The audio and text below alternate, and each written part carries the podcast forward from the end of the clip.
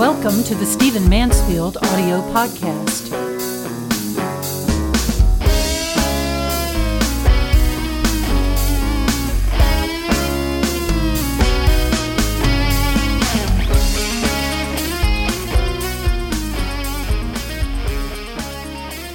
I want to talk to you in this podcast about a lie, a belief system that I call the big lie. It is, in my mind and from my experience, the one belief that kills almost everything good in life. It kills almost everything that people are destined to be.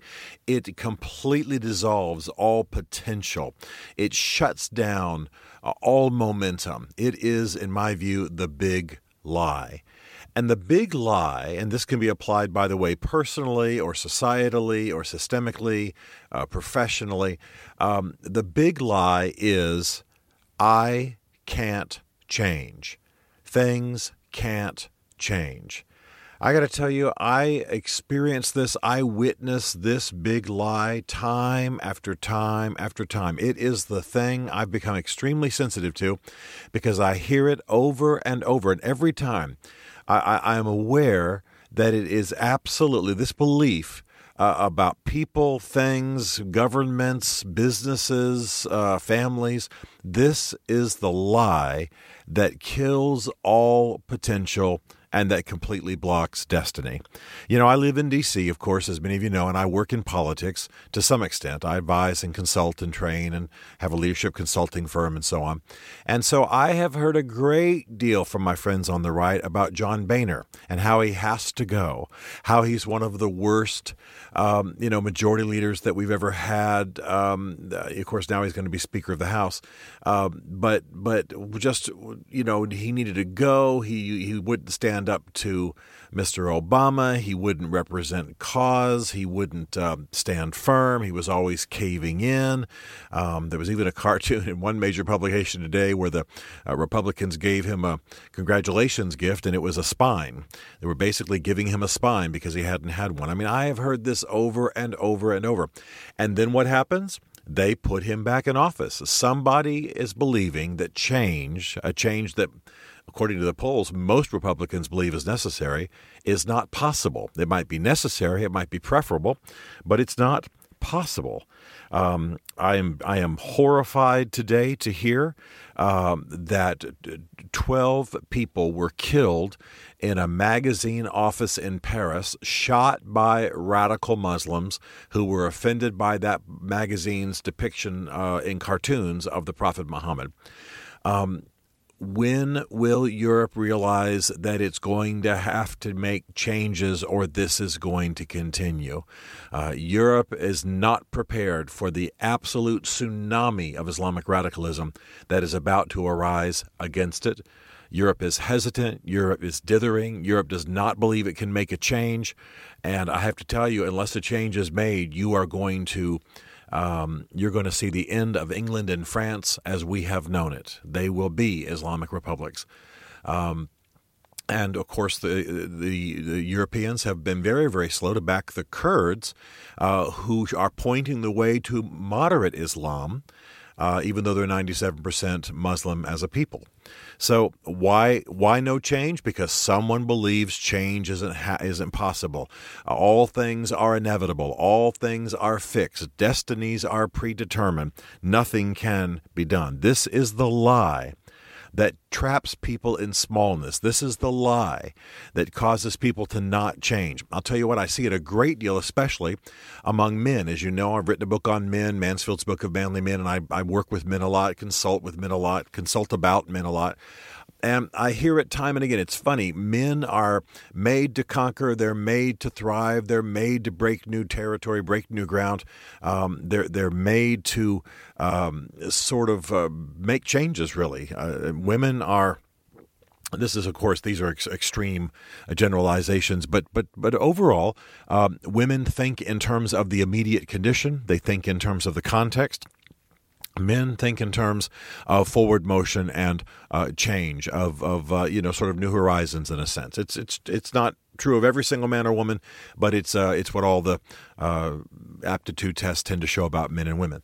Um, but boy, men very quickly are willing to be talked out of forward motion, destiny, uh, dominion, whatever you want to call it, um, and quickly believe, well, things are just the way they are. I have to be like my father. My father was a drunk, I'll be one. My father was fat, I'll be fat. My father never accomplished much, I will. Um, I'll do the same. I'm trapped by my family heritage. I'm trapped by an economy. I'm trapped by the rise of a feminist movement. I'm trapped by my own past mistakes.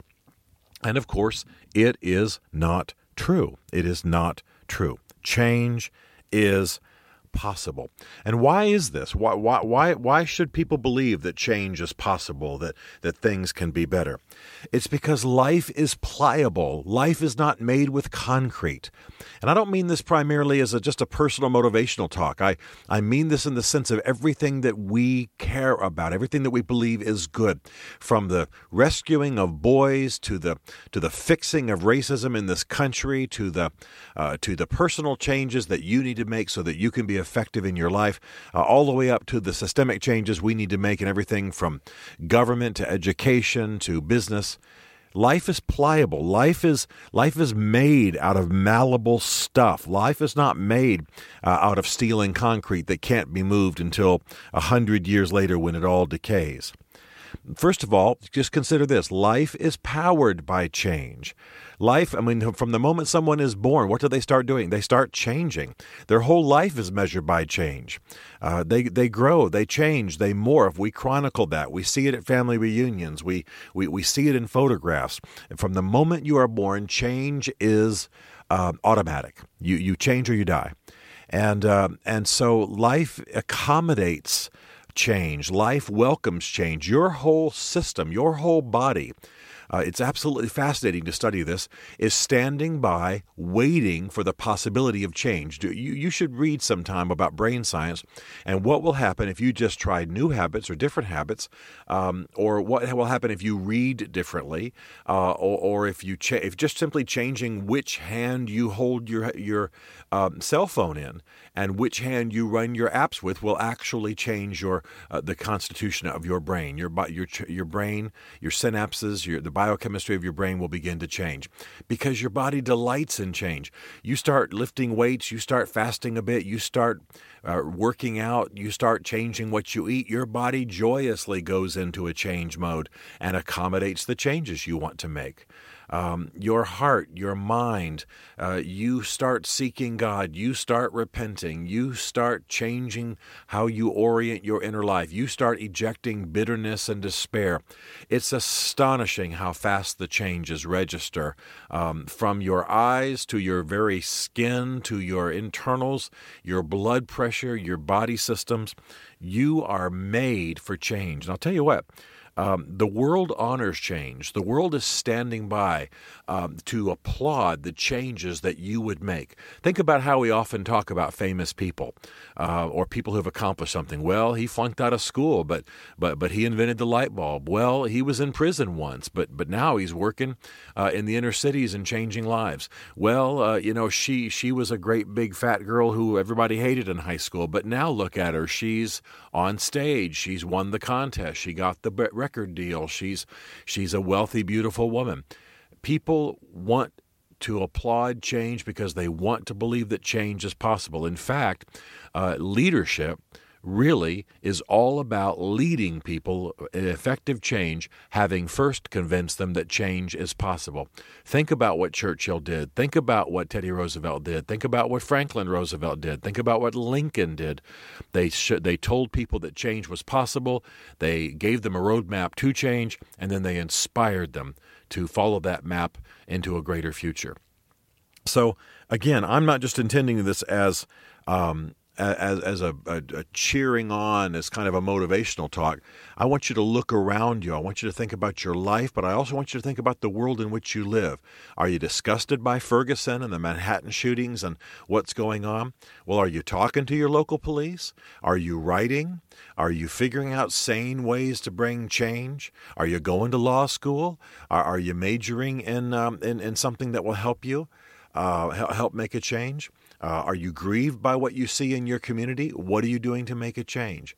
Change is possible. And remember this final thought leadership leadership happens when someone takes responsibility for needed change. That's when leadership happens.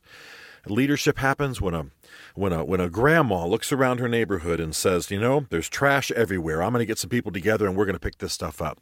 Leadership happens when someone says, "You know what? We can change this thing with the boys in our neighborhood. We can we can make a difference." Uh, someone's providing leadership when they look at their family and realize that that angry, negative, depressed, alcohol-ridden uh, people in their family line have never uh, been shown a better way. So they stop the negatives, start the positives, maybe get degrees, maybe become successes in their field, and point a new way. My favorite example of that is Rudy, the great movie Rudy, where no one had ever been to college, and basically they were a family who loved each other, but didn't believe that accomplishment was possible for them. And then one of them did it. And when Rudy went to college, what are we told the, on the very final scene? That all of his brothers and sisters went to college after him. So don't believe the big lie. The big lie is change is not possible. It is possible, it's necessary, and we are living in an age in which one individual can ha- produce massive change if they are first willing to change themselves.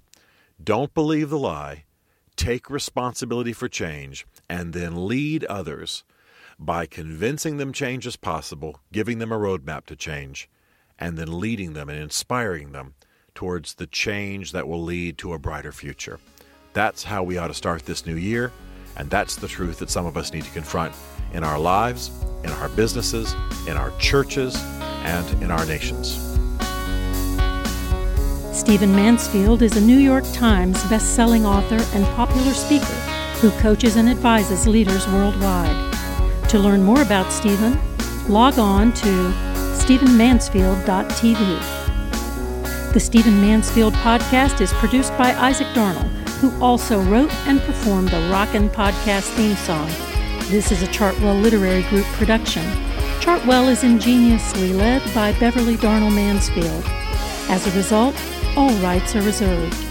For more information, contact us through stephenmansfield.tv.